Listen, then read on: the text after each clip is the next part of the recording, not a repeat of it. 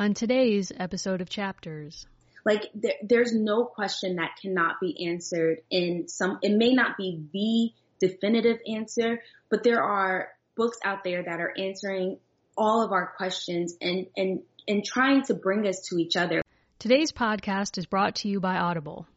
Get a free audiobook download and 30-day free trial at www.audibletrial.com slash chapters. There you'll find over 180,000 titles to choose from for your iPhone, Android, Kindle, or MP3 player. Welcome to Chapters, the podcast where we hear the stories of readers' lives through the books that have meant the most to them. I'm Mary Mahoney, and today my guest is Dominique Taylor. Dominique is the founder of The Storyscape, a platform that celebrates literature. The Storyscape provides the latest news, reviews, opinions, and entertainment on books. Dominique embodies the passion of her platform, and it's clear to see how books have informed her commitment to art and its role in making a better world. This is Dominique's story. Uh, I'm really happy that you um, agreed to come on the show because I've been a longtime fan of your videos, and it's so cool to get a chance to talk to you. Oh, thank you so much. So I guess I want to begin by just asking you maybe if you could tell me a little bit about yourself and some of your earliest memories of reading.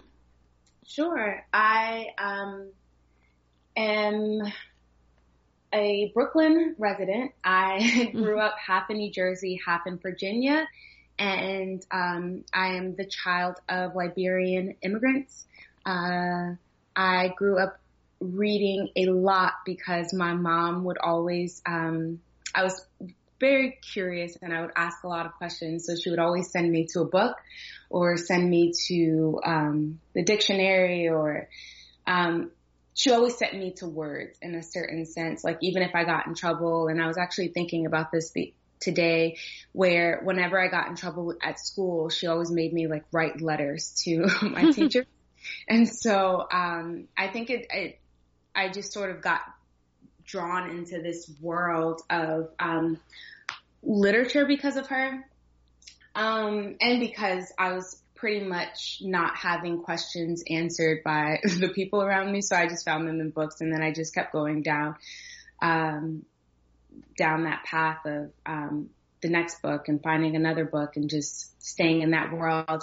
And the, the earliest books that I would, I read were, um, you know, the Goosebumps series and Sweet Valley High and the Babysitters Club and um, hmm. and and uh, American Girl. Uh, yeah, it was really a lot of just those series, and so it was that thing of there was always another one coming out, and I just always had to have it. Hmm. So thinking even earlier um, than that, even before you were reading books yourself, when you were even before you could read yourself, what kinds of books were your parents reading to you? Um, it wasn't necessarily that they were reading to me. Like my mom had a lot of um, adult books around, which I tried to read. So she read a lot of um, Terry McMillan, and I want to say um, John Grisham. I'm not really into. uh, I can't remember who it is, but it's one of those sort of um, uh, crime uh, authors. And so I remember trying to pick up some of her novels and she would always be like, you're not going to enjoy that. And sure enough, like those are the, the funniest times because she was always right because it's sort of that thing of being a kid and like you, when you're ready to read chapter books. And so you're like, oh, I can read it. Like I got this. I would like turn the first page and my most vivid memory of this is the color purple was around, um, the house and I would, um, I just wanted to read it and she was like, you're not going to enjoy it. And I was like, you don't know that. And so I picked it up. I must have been eight or something. And so I picked it up and the first page, it was like a penis was on it. And I was like, I don't want to read it. That's amazing. so, um, yeah, so it was just, um, she had her own reading taste and I was able to develop my own reading taste and it was a very um, I guess that should have been the thing I asked you if like have these say those things. so when you're reading those books that are some of the first books, that belong to you. The books that you mentioned, the Fran- the series like Sweet Valley High, and I'm really interested in what you made of the American Girl series. I know that was important to me as a reader too. Um, Goosebumps. What was it about those books that attracted you and kept you reading them? Um, I'm not, I'm not too sure. I think that it definitely had to do with they were sort of like sto- your, they were my stories, like how people go to soap operas and they're following these characters and you sort of develop this, um, relationship with who they are and you know they're going to get themselves into something chaotic, um, if that is what it is. Um, or they, um, you know, I, I just got connected to them and I just wanted to see how things were going to turn out for them. Um, and I'm trying to think of, I know that for Sweet Valley High and the Babysitters Club, there was a level of aspiration that I wanted from, uh, that I connected with. Like I wanted to be those girls when I got to high school and I wanted to be a part of sort of a girls um, group like the Babysitters Club. Hmm. and I remember when that movie came out and I was so distraught because I was like, I cannot believe I am not in the Babysitters Club. And so I think it was, yeah, they were sort of like friends. Um, and it was just a thing of finding out what, what they got into next. Hmm. Did those did those books resemble in any way things you were going through in your own life, or were they just sort of an escape? Um, Hmm. No, they were they were an escape because I definitely wasn't going through what um, the girls in uh, Sweet Valley High and um, hmm. I don't know if there were any books that uh, reflected me, if that makes sense. Mm-hmm. Um, or not even reflected me, but that I sort of saw myself in. Um, that didn't come until much later. Hmm. Uh, and yeah. So what what kinds of books then were you reading when you were in school? Was it still that kind of material? When did I guess I'm curious about your life as a reader in terms of when did you sort of consciously start to have a relationship with books that felt more personal, like it was informing the person that you were becoming? Um, let's see. The first, like the first book, or just the time period in which I went to books to inform. Um, yeah, I guess the time period. I guess I would have to say in college. Um, that's when I sort I, I really started to be a bit more um, intentional about what I was reading and not intention. Well, yeah, I was a bit more intentional with what I was reading and started to develop that sense of. Um, I like to say that books choose you, but mm-hmm. I developed whatever sense that would be um, in which I could walk into a library or a bookstore or I could listen to someone talk about something that they had read and something within me knew that I should, um, I should seek that piece of literature because it would inform whatever it is that I was going through. And I don't think that, um, and I feel like that's a really roundabout way of just saying like I was looking for books to to inform me of my own identity. But I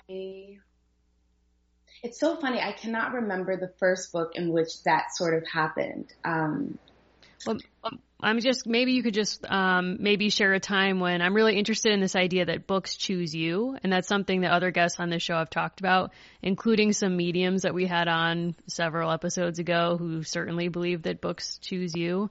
Um, yeah. Can you remember a time when you discovered a book in a library or bookstore and it seemed to perfectly fit a need you had in your life at that time? Um, so many times. I think that, um, uh, well, first I'll say that when I was, when I was little, I used to read, um, that book, Black Beauty by Anne, um, Sewell. Is that her name? I think so, uh, yeah. And I always only got halfway because at that time I was, every time I picked that book up, I was looking for that book to tell me that I was beautiful, I think. And mm. every time I would read it, it I wasn't in it and I was like, what is what is it about this book that I'm just not connecting with? And it wasn't until, you know, like a dozen times later, like I mean, I picked it up countless times actually and would only read halfway through and then put it down because it never spoke to me. And then I realized it's about a horse. and I was like, that's why you couldn't connect with it. You kept looking for yourself in it and it was about a horse. and so that was really funny. And maybe that um, informs why I stopped going to books to inform me. But then much later when I became an adult and um, I know that Harry, I, one of the books that I did probably um, connect with a lot, or the character that I connected with a lot, was Hermione in um, Harry Potter. So I will say that um, that happened at that point. And then when I got older and I started to understand um, race a lot more, and I started to understand gender a lot more, especially now, and sort of the and even the immigrants experience i think a lot of those reads that the, the books that i found that informed me about my own limitations and how I identify with myself or how other people identify themselves and how I receive that or how I participate in it. That started to happen, um, probably around I want to say the known world. And that was really interesting. Um, can you so just, yeah, can you describe that book for people yeah, who haven't read so, it? So the known world is by Edward P. Jones and it's a book about black slave owners, um, in Virginia, in a, in a made up town in Virginia. And, um, the experience of them being conflicted with, um, you know, living on these plantations and the, the, the, the, um, the process or the, how things turned out was really fascinating. But there was a part at the end of the book. I hadn't realized how much the book had affected me on the inside, but there was a part of it at the end in which Jones was doing a Q&A and he answered a question that it's that's leaving my mind now, but he answered it and said that slavery did things to everybody. And there were some who transcended, transcended it, and there were some who succumbed to it.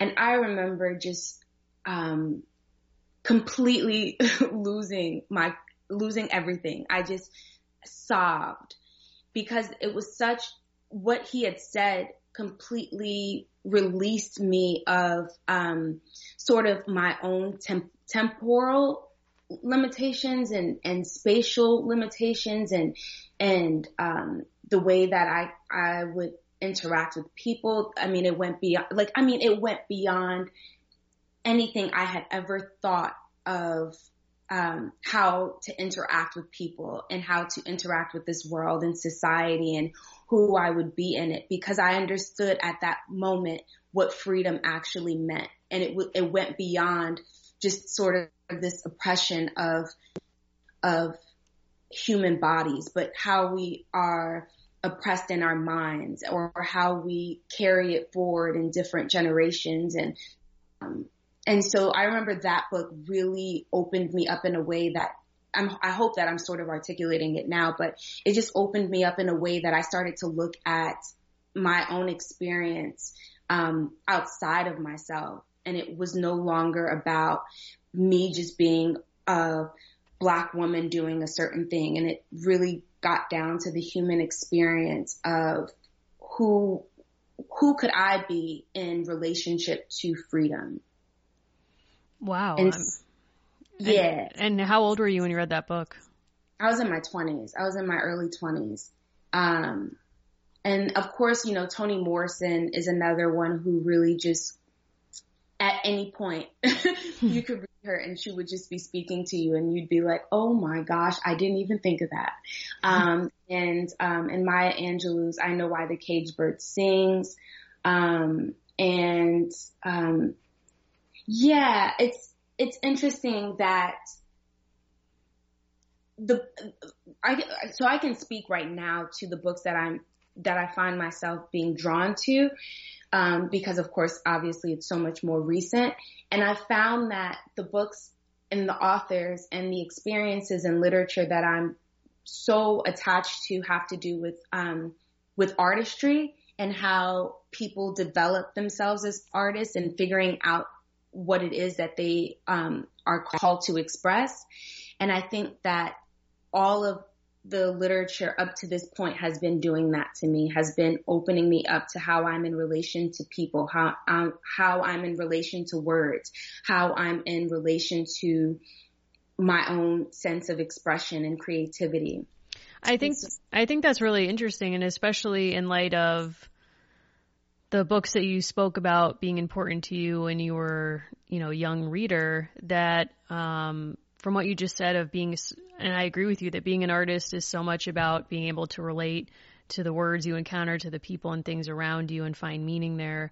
Um, and on your channel, which I want to talk about in a little while, you talk really movingly about the importance of issues of representation. So I wonder what it meant for you as a young artist, you know, from the time you were a child to now to the early 20s when you had this revelatory reading experience. You start out reading books that don't have characters that look like you. And how does that inform your own sense of what kind of art, you know, if you can be an artist and what kind and things like that? Um, it, as a child not having those kind of books? Mm-hmm. Well, I mean, I had, I had, um, for instance, like in the American Mar- in American Marriage, I just read that book. in the American Girl series, um, there was a little girl. I think her name was Annie. I feel like I'm blanking on all. Addie, you mean Addie? Addie? Thank you, Addie. Um, so she she was a character that I um, that I found in books. But as far as the other ones, I think that you, of course, I, at the time, I didn't really have that sense of I'm missing something from the literature. But looking back on it, I feel as if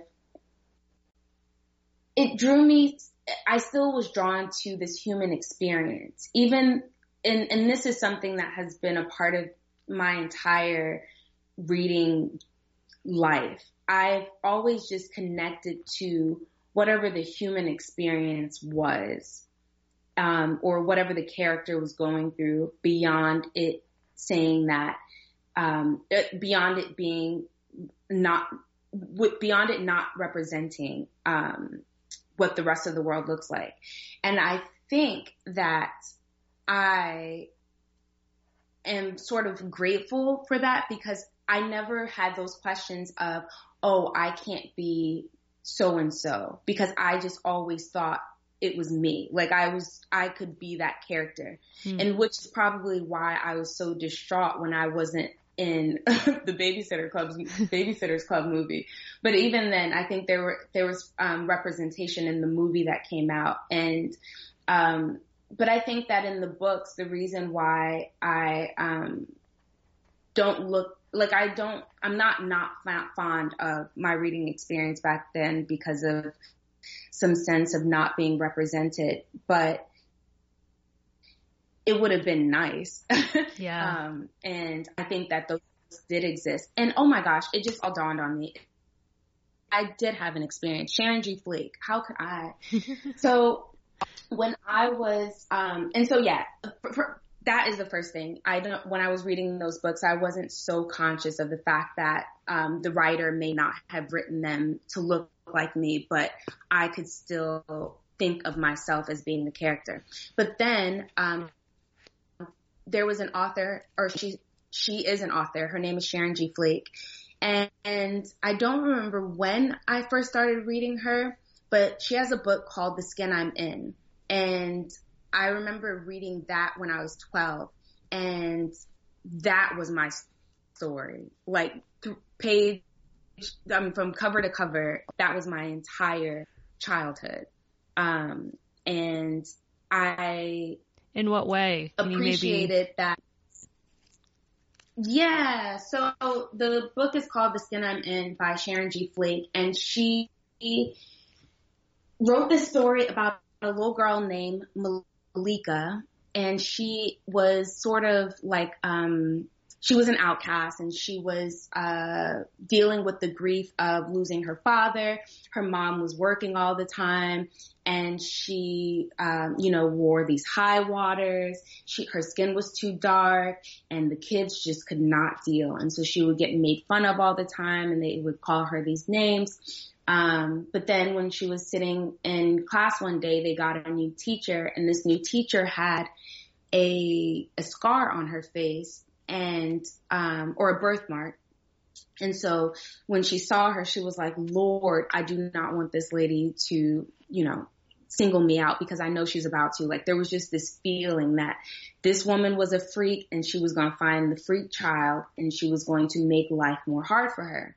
And so of course the lady singles her out and, um, she has the class write these letters to themselves and or uh, it's a writing project that they have to do. And Maleeka's um, project, um, her writing really floors the teacher, and so the teacher takes her under her wing, which makes things harder for her. And she's like, you know, befriend. She starts going down the wrong path and trying to be friends with the cool kids, but they are um, going down a, a, not so great path, and so it starts to really affect her school work and um, and just a whole plot of um, decline. um, but then you know she finds herself writing a lot more, and that the writing actually is saving her, and um, and and so I connected with the story because um, Maleeka was me that I and Maleeka is like a lot of kids who feel as if you know, they have some flaw that will never allow them to be loved and will never allow them to fit in. And so I remember when I I read that and saw that she could um, she would survive. I think that that helped me a lot um, to and, and to survive. Yeah. Did you feel like you didn't to survive? Did you feel like you didn't fit in? Yeah, um, like growing up in Jersey, I got made fun of a lot, and and in Virginia as well. But I think that what was different about Virginia is that people are a lot more polite, and so they like they'll do it under wraps or they'll do it somewhere else. Um, and and so yeah, I think that me dealing with how the rest of the world received me um, was a huge learning uh, curve or, you know, just something that I had to, to, to go through. Mm. And Maleeka, um, helped that. And a couple years ago, actually, I was going through a whole lot of stuff and, um, and the author was putting on a play of it. And obviously this play was for like young adults and I was a full grown adult, but I still drove down to Pittsburgh and I was like, I want to go meet her. And I did. And it was really nice. Um, just, I just wanted to meet her. Um, wow. What was that like? So I got to do that and I took a picture with her. Yeah. And my skin was very, um, it was such a deep tone in the picture that turned out. And I was like, yes, yes, it's shining through. what was it like to meet the author of a book that meant so much to you?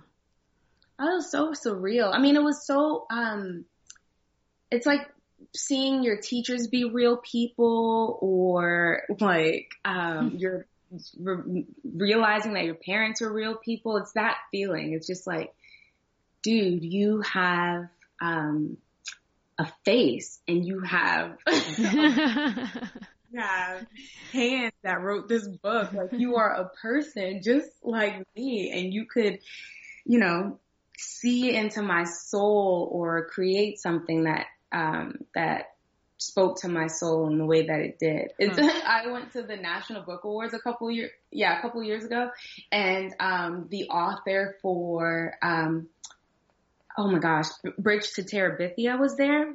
Oh, Katherine Paterson.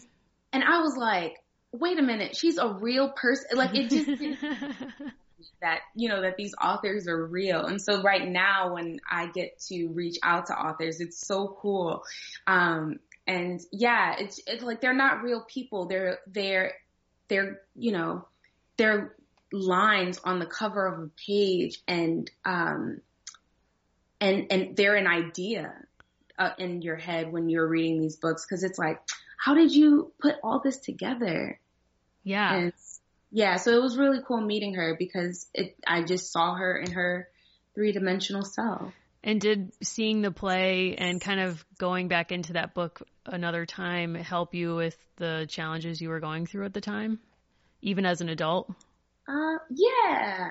Um, in the sense that what I think, uh, like one of the mantras to live by is that this too shall pass. And so I guess even just remembering back then that I was really down about, you know, the, your growing up woes and knowing that I got through that, like I could get through anything. And I think that that's all that did for me because it's not the same problems in the same, um, regard, but all problems are um, problems that pass.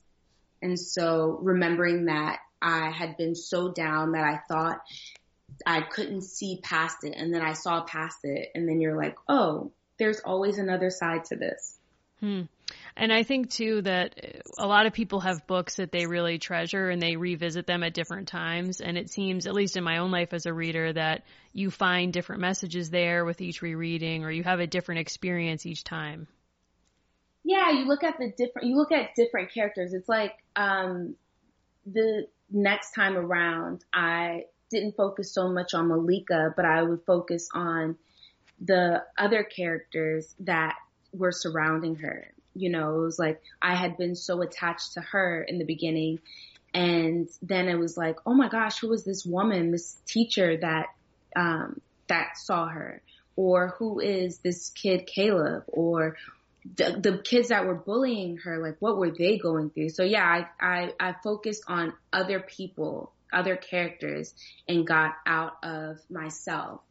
And I think that that's what, um, and I don't reread a lot of books, um, or, you know, go back to a lot of books from childhood, but I think that that's probably what would happen more.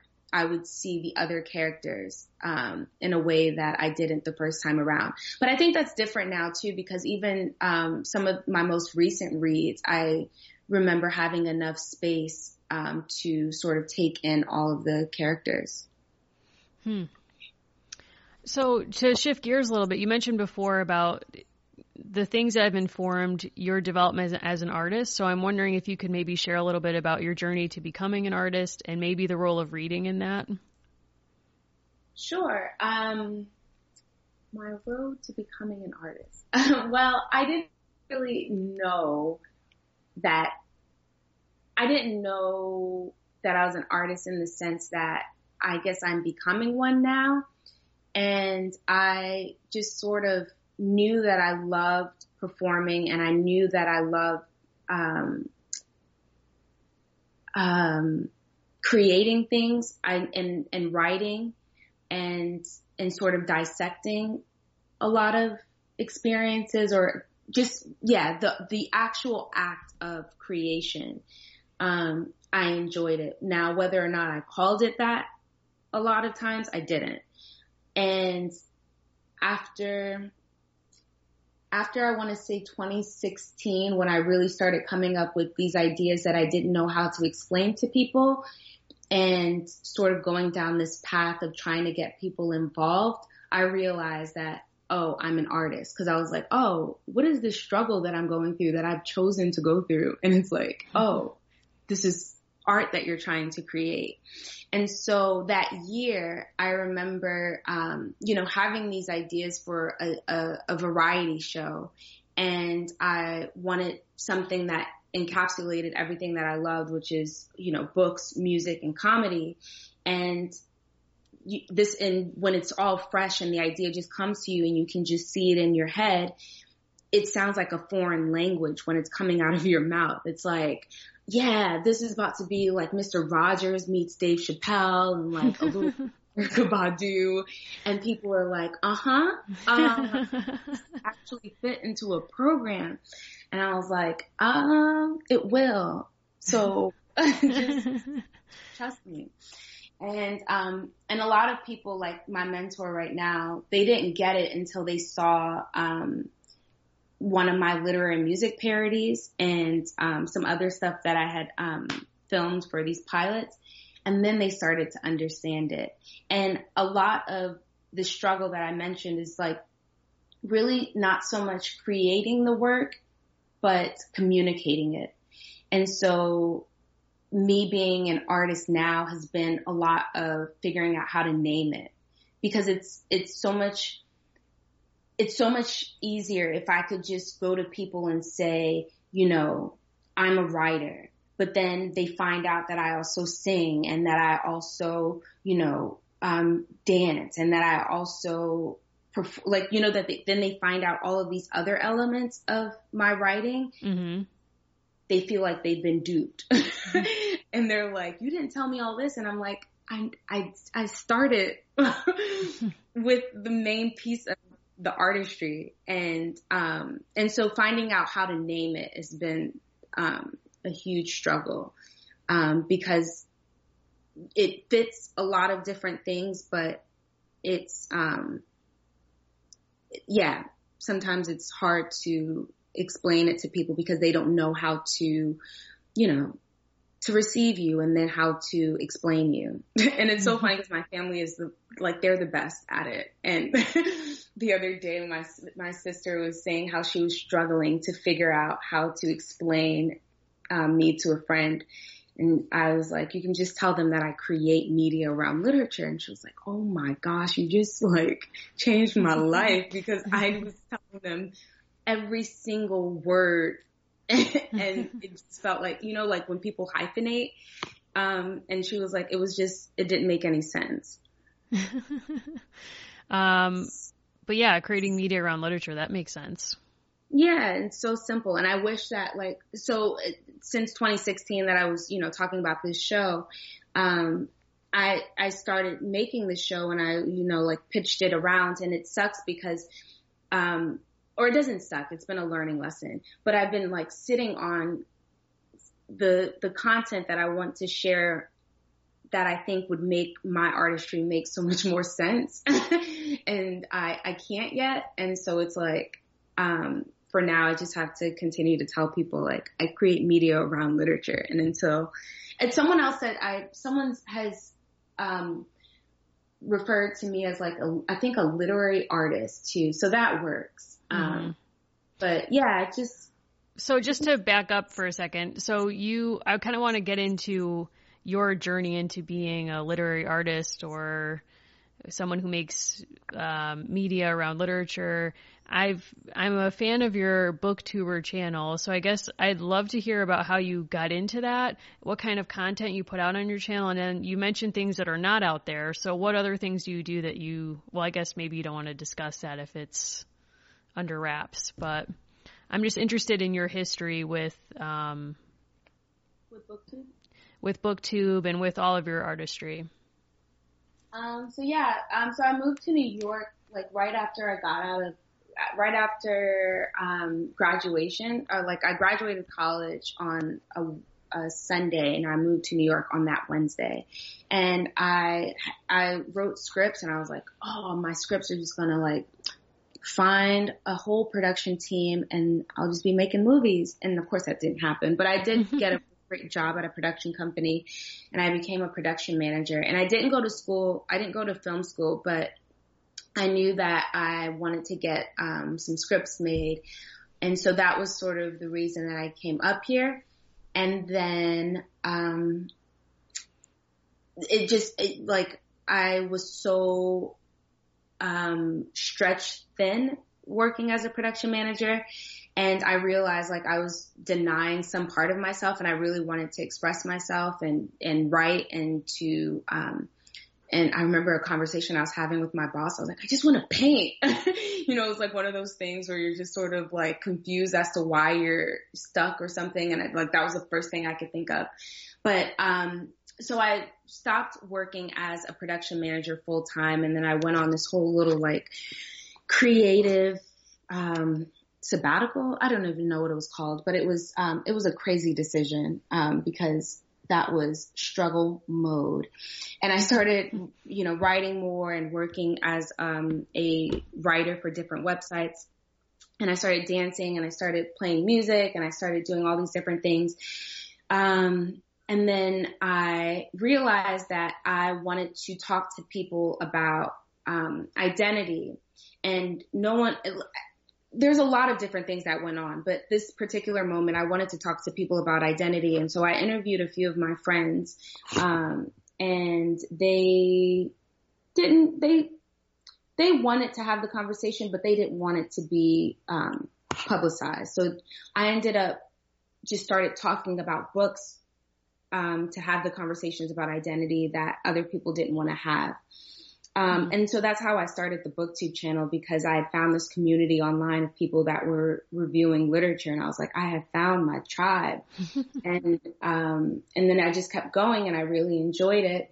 And I then started having all these other ideas about what I could do with it and bringing in all these other elements. Um, and so yeah, that's, that was my intro into the booktube community.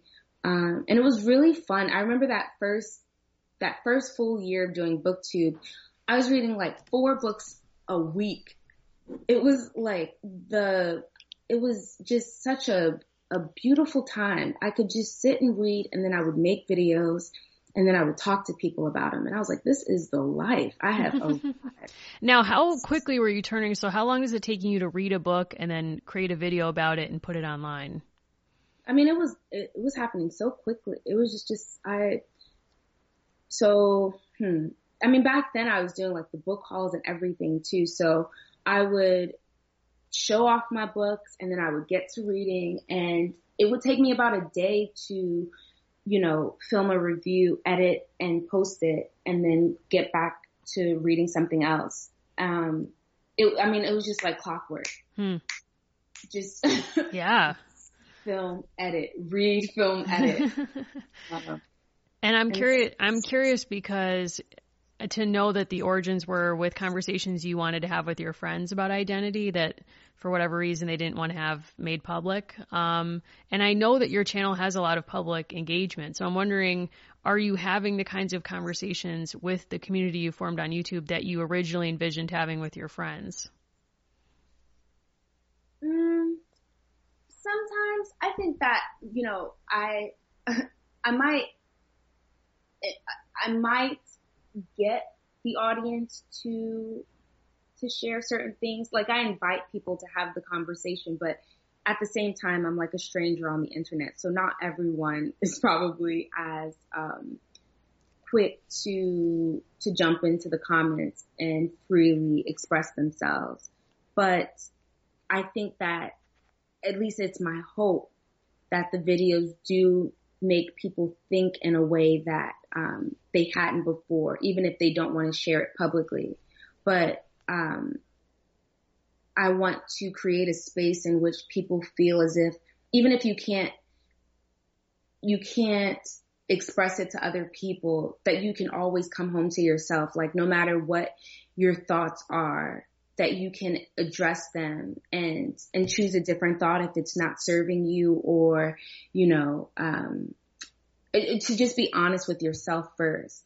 And i hope that that's what the videos do. Um, because i think sometimes we get so caught up in i want to say this the right way because i don't want it to sound offensive but we get so caught up in being what other people expect of us and it's sort of like a tribal mentality that we don't even really have um, conversations about, but like going beyond the the way we're tribal right now about political parties or about um, you know you know whether it's I don't know if we're as tribal about gender and race and as much as we are about being southerners and northerners like whatever it is that we're tribal about I think that there's another piece of it in which we want to seem as if um, we're unproblematic. And it's like, we are all problematic until you see your own problems and address them for yourself. How are you ever going to be able to um, create enough space for someone else to see someone else for all of their problems without us being so quick to to label each other and to judge each other and to cancel each other. It's like we're so complicated. We're so um yeah, we're just we're there are so many moving pieces that are moving all the time. Like today I am in love with grapefruit seltzer water. Tomorrow I could think that it is, you know, just awful for you. Like you know like mm-hmm. we we change our mind. I'm really bad at coming up with analogies on, on the fly, but no, go for it. Yeah, just like it, we change our minds all the time and we discover new things about ourselves and then we can be so harsh on ourselves about it. And it's like, I don't, I don't think that you have to be harsh on yourself because you're, you are, you're discovering yourself. And so you can always come home to yourself and you want to come home to a place that says, here are all of the things that I am, that are no longer serving me. How can I make another choice tomorrow or today if I so wish? I think that's so important, and I think books can play such an, an important role in that process. And I'm wondering if what it's meant for you to kind of do that yourself through your videos and have that kind of vulnerable process be public, and also what kind of response you've received. Yeah, um, I think. I mean, I don't know if, um, like, even right now in this conversation I'm having with you, I'm like, I hope I'm making sense because I think that sometimes I'll just, um, I'll start talking about things and I, um, will go so far off, like, especially like in my family and stuff. And I've been realizing this recently with my dad.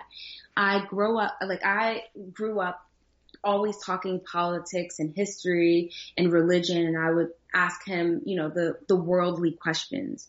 And it's so interesting because now, even though we still have those conversations, I am so, um, like the the con- like the questions I want to ask now, I don't necessarily go to him for it. Like we we're not having the same conversations because I've gone down another um like I'll just keep going deeper and deeper into something that is probably so simple and um and he'll just like stop the conversation with me.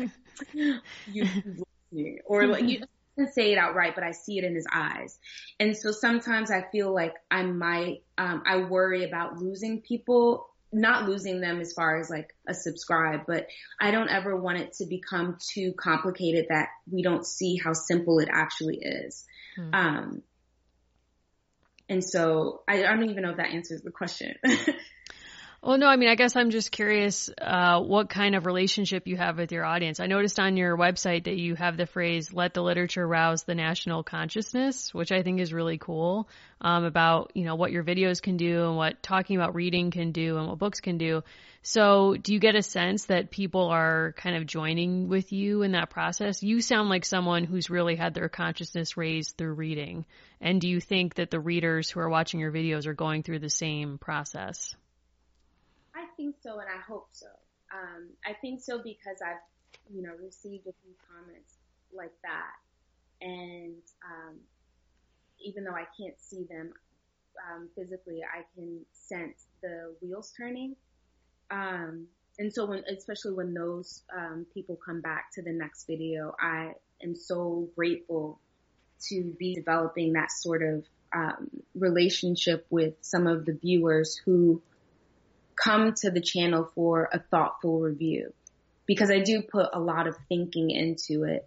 Um, and I think, and the thinking part of it is really just sort of trying to make it not, um, unreachable. Like whatever I may have drawn from the literature, like that's all coming from an honest place.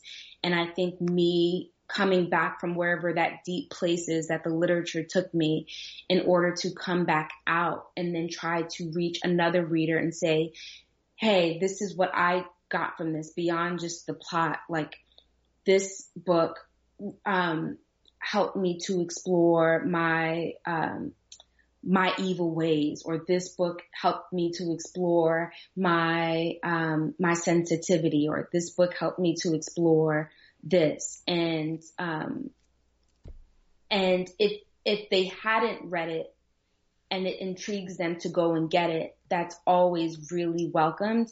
And then if they had read it and they're like, I didn't even see that, that's like chef's kiss because I'm like, oh, I'm so glad that, um, you could, you could see it. And that happens for me too, where it's like, if I, you know, on another booktubers channel or if um, someone comments on my page or, you know, if I'm talking to someone in real life and they show me something about a character that I probably didn't see because I was too caught up in themes, um, or, you know, something else. And I'm like, oh my gosh, like that is, I'm going to go back and like re, um, evaluate how I had been in it, how I had been experiencing this piece of literature, um, because that is profound.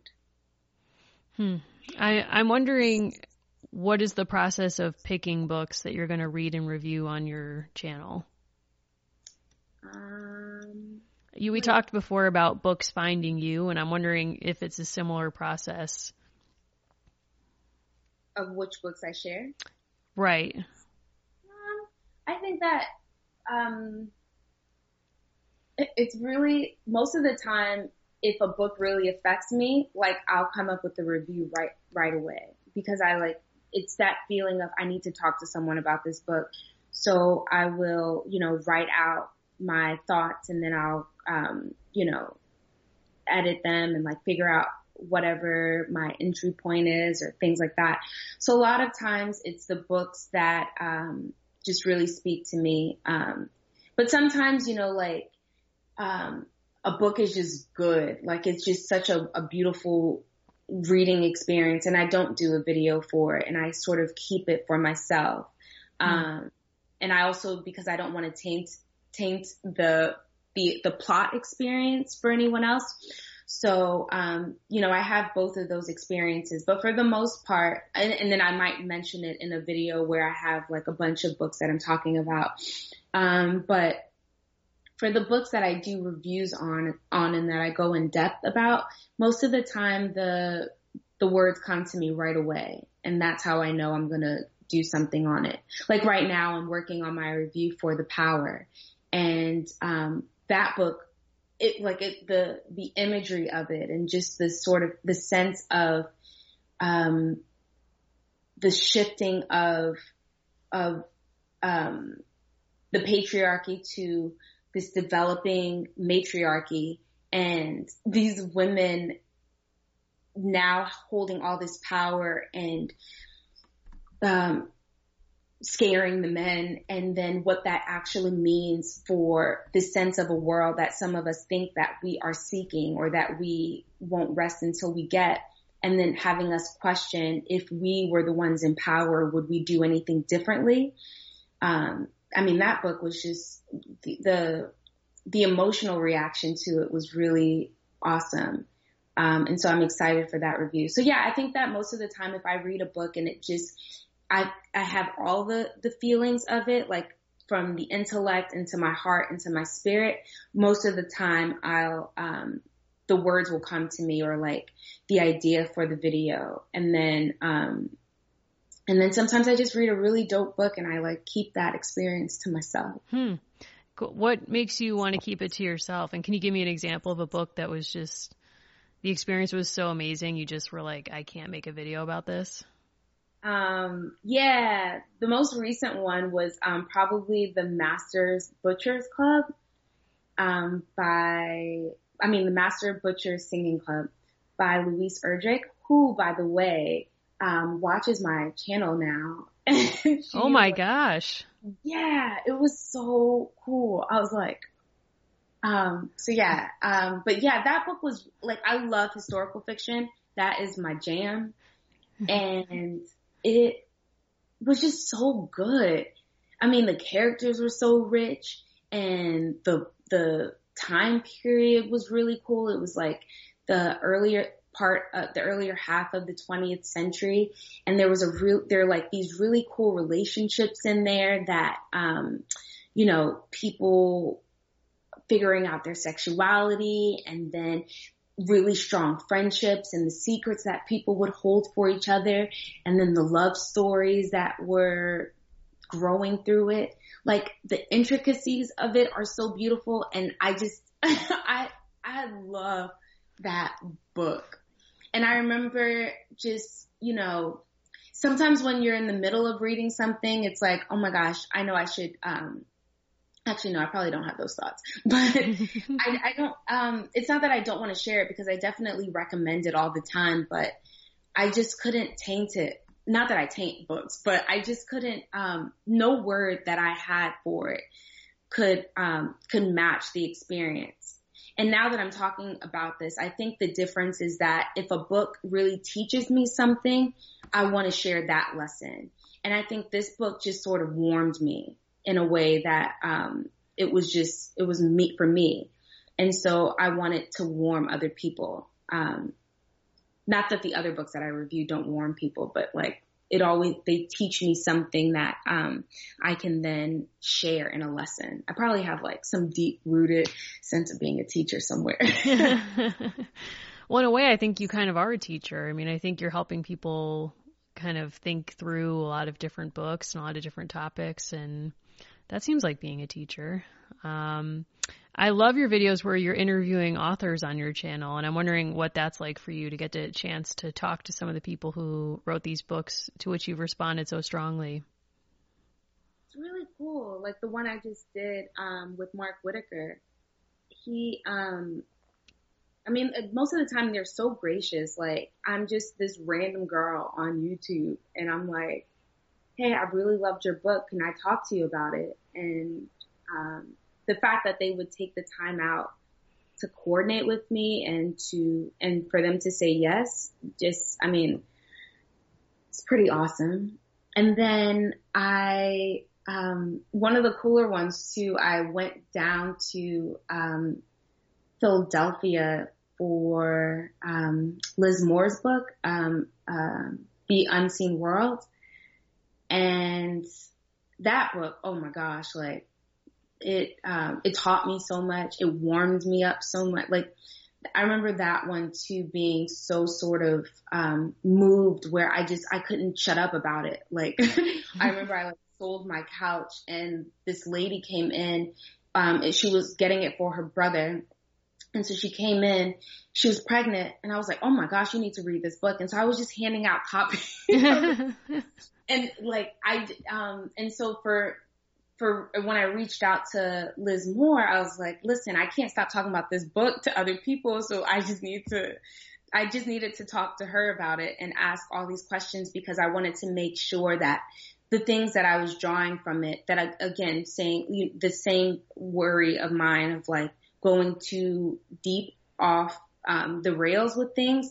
And I just wanted, I was like, I got all these feelings about you know, things going, becoming reality and like how we conceive and just, I, I, I mean, I was just going, going, going and no one to sort of, um, to, to bounce the ideas off of. And so I needed to, I needed to bounce the ideas off of the source. and so I reached out, out to her and she was also very gracious and she was like, um, she chose a cafe. So I went down there just for the, like a few hours too. Like I took a bus down to Philadelphia and, um, and so that was a lot of fun.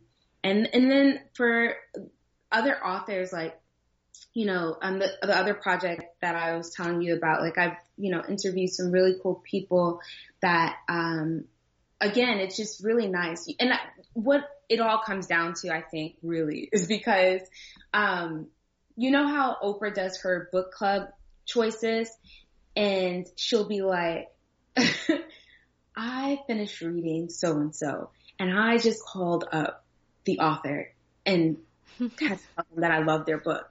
And I'll be like, you can just call them up. And I just want to do that. Like, I want to be able to just call up a creator and talk to them about the thing that they created. Yeah. Um, and um, like that's just that's just the coolest thing ever. Like you could just call um this person that you never even talked to before. Like you didn't they didn't even know you had their number and like and just ask to talk to them about their book. And so that's that's really my life's mission to get to the place where I can just call up an author and say, "Hello, I'm Tommy. Can I talk to you about your book?" What's who's your dream interview? Oh, um, who's? I mean, it changes every year, but obviously Toni Morrison's still at the top. Oh yeah. Um, I would. You know who I would love to interview? I hope this this interview turns into some sort of like universe manifesting thing. But I would love to interview um, Barack Obama. Of course. He is a reader that just um, fascinates me. I think that his relationship to storytelling that we saw and we could experience through his presidency and through his being just absolutely floors me. And, um, and I think we sort of have similar reading tastes. I, that's pretty presumptuous of me, but we tend to like the same stuff. And, um, and I, I love hearing him talk about what he's reading too. So that is a dream interview, um, that's pretty consistent right now next to Toni Morrison and, um, and probably I mean, there's so many. I mean, I want to talk to them all. Um, I want to, I want to talk to George Saunders. I want to talk to Louise Erdrich. I want to talk to Jasmine, Jesmyn Ward. Um, I want to talk to all of them. I think you have great taste, and I hope that this putting it out there to the universe makes it happen. Yeah, let's make it happen. yeah, I loved your. Um, I saw your video on Lincoln in the Bardo, um, the great George Saunders novel of I think last year, and yeah, that was a really wonderful book. He has this thing that he says. Um, I think he calls it radical tenderness. I I just want to talk to him a bit deeper about like. I, I yeah, I think he's so dope. And have you have you read um, Lincoln in the Bardo? Oh yeah, yeah, I really enjoyed it. Yeah, wasn't I mean like how did it? What was the experience like for you?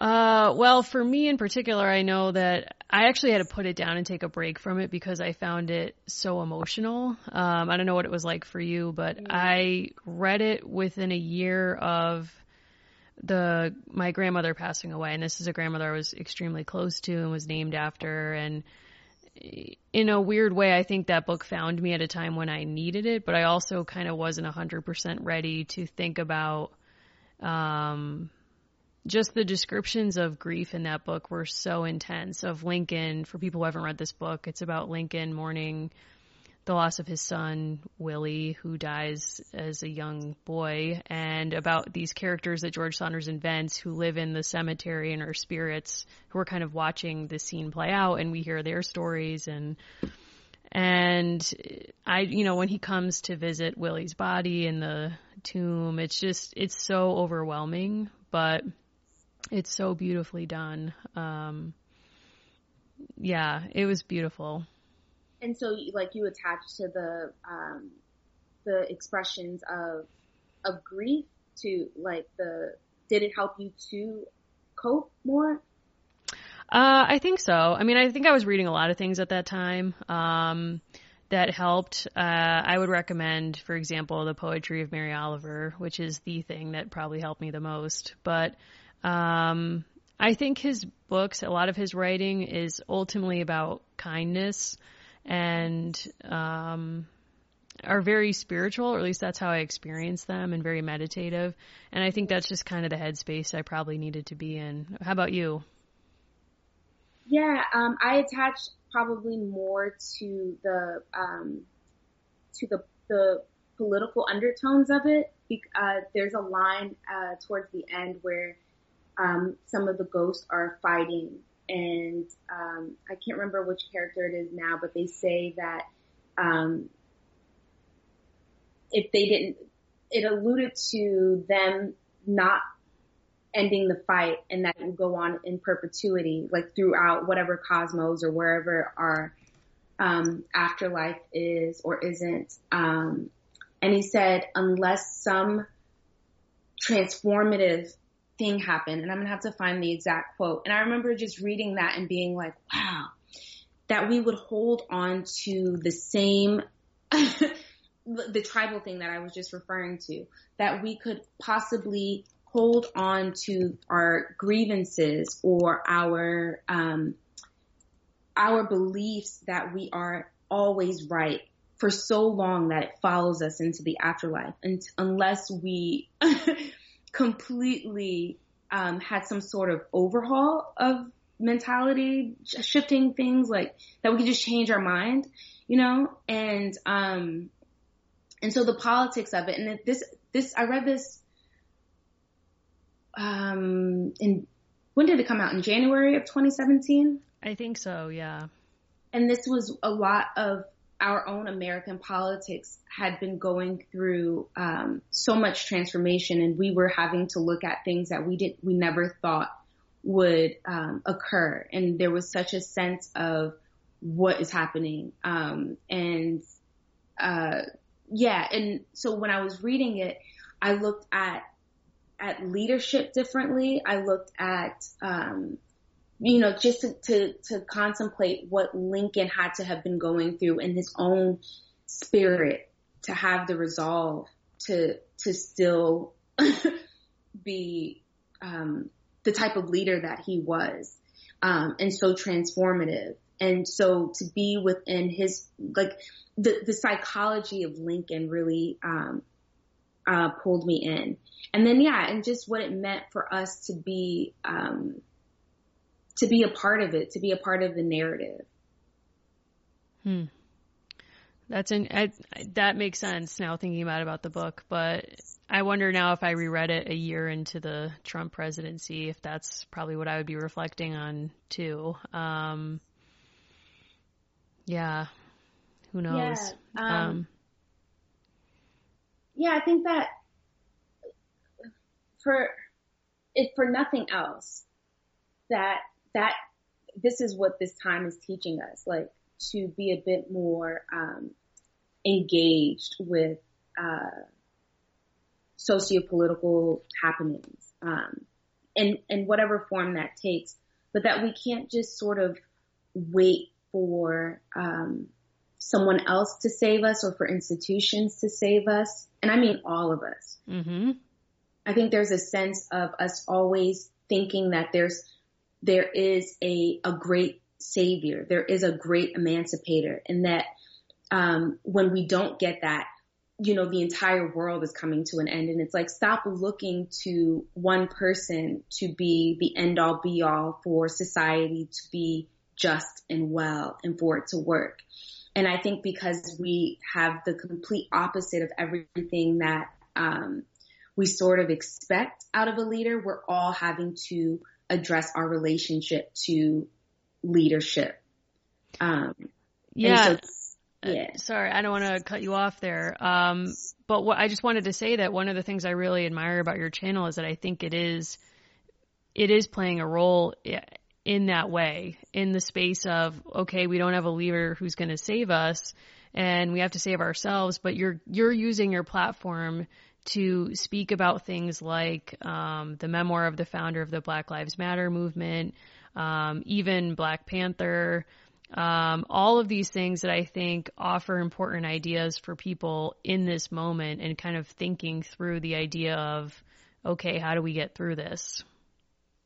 Yeah, and I think that the the books, the, I mean, the contemporary literature that's coming out right now, it's offering us all of those things. Like there, there's no question that cannot be answered in some, it may not be the definitive answer, but there are books out there that are answering all of our questions and, and, and trying to bring us to each other. Like these books are bridges, not just between the author and the reader, but between readers and readers. And like, I think that one of my only concerns about, um, about all of this, you know, and, and trying to create media around literature is that I don't ever want it to come across as superficial. Like I don't ever want it to just sort of um, skim the surface of what it can do.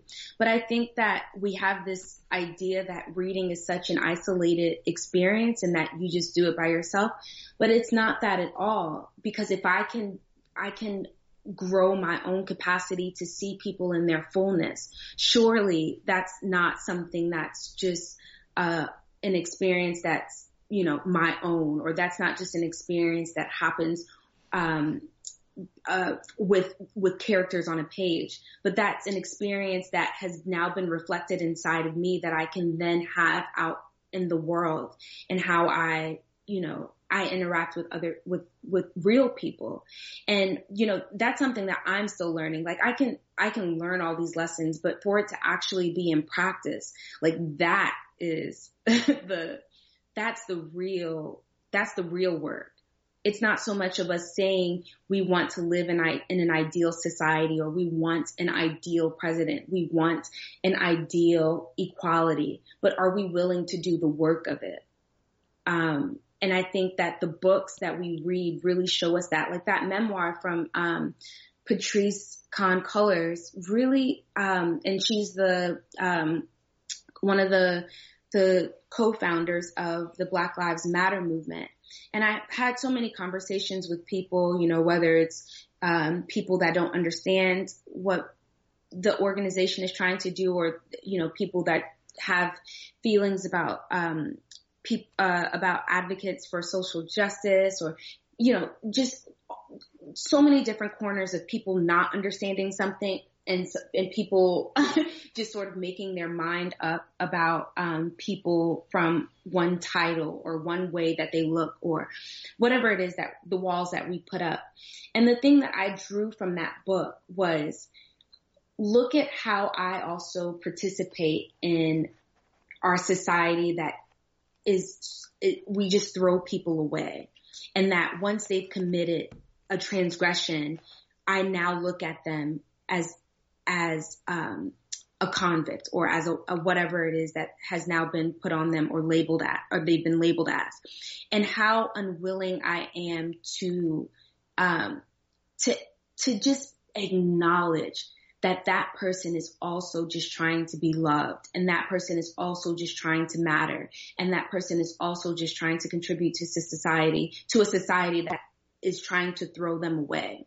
And I think that book beyond, you know, teaching people that Black Lives Matter is not trying to tell anyone else that their lives, um, don't in fact matter, but that, um, they can't sit by idly while you know, people's lives are being destroyed and then we don't even create an environment in which people can, can rejoin society. Like it's, I mean, and the, the, the levels of it, the, the, um, I, I, I mean, the way that we destroy lives in this country, um, and I mean, this goes beyond race and gender and age and, and class and everything else because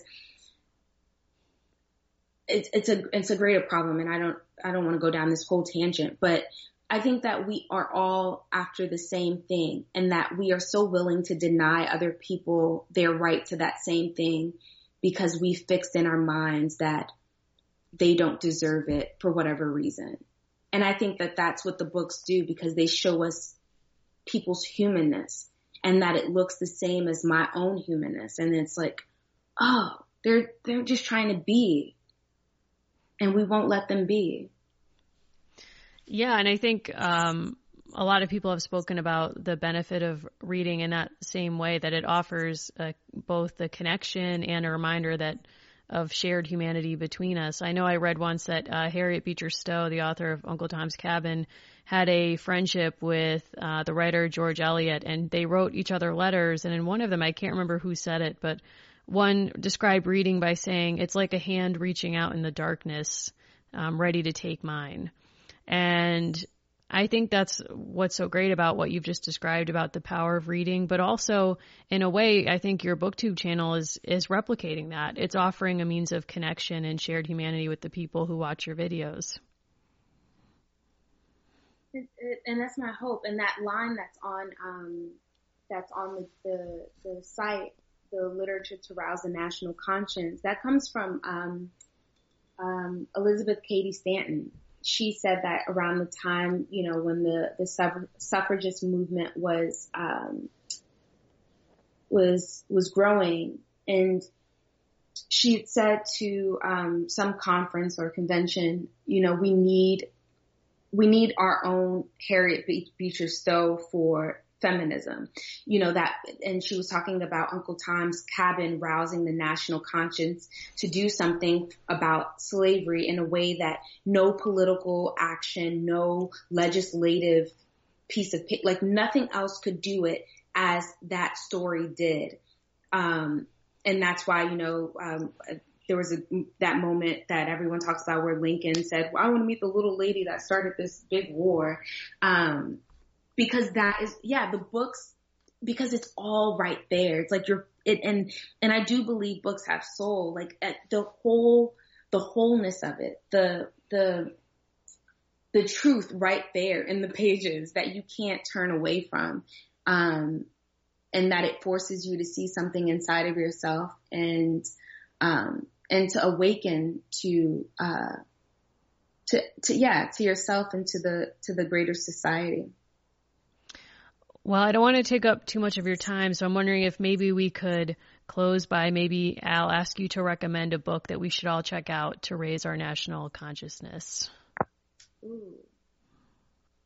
A book to raise our national consciousness. Well, I'm going to have to go with Smoketown, which I just um, posted my review about because that book is, um, like I said, I love history. Um, so the untold story of Smoketown, the other great black renaissance is a story about the Pittsburgh um, black community of the earliest part or like the early half of the 20th century. And the book chronicles from this one guy, Cumberland Posey Sr., who worked um, on steamboats and then he like, you know, um, uh, grew, skill levels grew, education, all of that stuff, and became this engineer. And then, do you know who he was hanging out with? I don't. He was hanging out with. He was hanging out with the five titans of um, Pittsburgh. So um, Carnegie, Mellon, um, Heinz, the guy who started the Heinz company where we get our ketchup, um, and I'm forgetting the other two right now. But if you paid attention in your U.S. history class, you probably know who I'm thinking of. so he, you know, he just he he grew. He like was like I I'm gonna invest in my own business. Like, and he um became one of the richest people in Pittsburgh, uh, uh richest black um man in Pittsburgh. And then so this is just really like the first three chapters because everyone else will have to like read the other, you know, degrees of separations that go on. His son ends up um, becoming this like sports entrepreneur. And then the book chronicles what's going on with the sports entrepreneurs around this time. And there's this, this paper called the Pittsburgh Courier that was one of the biggest black newspapers um, publications at the time, that and the Chicago Defender. And so there were all these people that were affiliated with that and how they were attached to people like Jackie Robinson and Joe Louis and, and Lena Horne and, um, and then we end with August Wilson. And you have all these different people that have a lot to do with American history. But the thing that was so phenomenal about the book was that it was one of the, it was an, a, a gen, intergenerational community. It was a, a geopolitical community. It was such a, a, a portrait of what happens when people invest in them, each other, not just themselves. Like they all had talent. They all had dreams for themselves and they all, you know, were, you know, becoming singers or boxers or whatever it is, baseball players, um, they were uh, entrepreneurs, but they were all investing in each other. It was like, if you can sing, I can play piano and this is how we're going to grow together. Or, you know, this person here is a teacher. I'm going to go learn from them. And to see that level of camaraderie in that sense and that it was all built off of education and enterprise and that this was just at its core an American community. Um, that is a book to to raise the national conscience so that we can see what happens when we work together and when we strive for a dream. And and you can watch the the interview that I did with Mark Whitaker too because I'm I'm yeah I, I I can't do it as much justice as people reading it and, and taking from it because I think there's so many different characters in it too that what I drew from it may not be what other people draw from it. And so, yeah, it's, mm-hmm. yeah, it's, it's phenomenal. It's such an American story. Excellent. Well, I will, I know I'll be checking out for sure. And thank you so much for joining us today. I really appreciated the chance to hear your story. Thank you so much, Mary.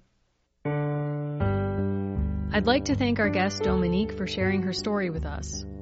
I'd also like to thank our technical director, Taylor, for all her help. You can follow us on Instagram at ChaptersPod.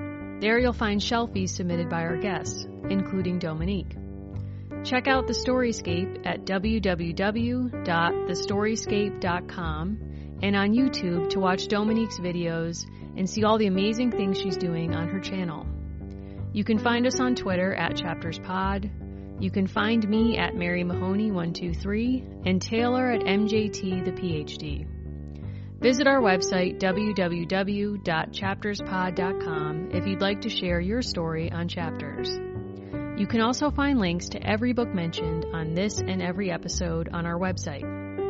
Follow our page on Facebook and you can get updates on the show and join conversations about each episode with other listeners. If you enjoy our show, please rate and review us in the iTunes Store. It really helps listeners find our show. Thanks for listening. For our chapters listeners, Audible is offering a free audiobook download with a free 30-day trial to give you the opportunity to check out their service. If you visit audible.com and sign up for a free 30-day trial, you can download an audiobook for free. Why not check out The Skin I'm In by Sharon G. Flake, a book Dominique described as meaningful in her own life. To download your free audiobook today, go to audibletrial.com slash chapters. Again, that's audibletrial.com slash chapters for your free audiobook.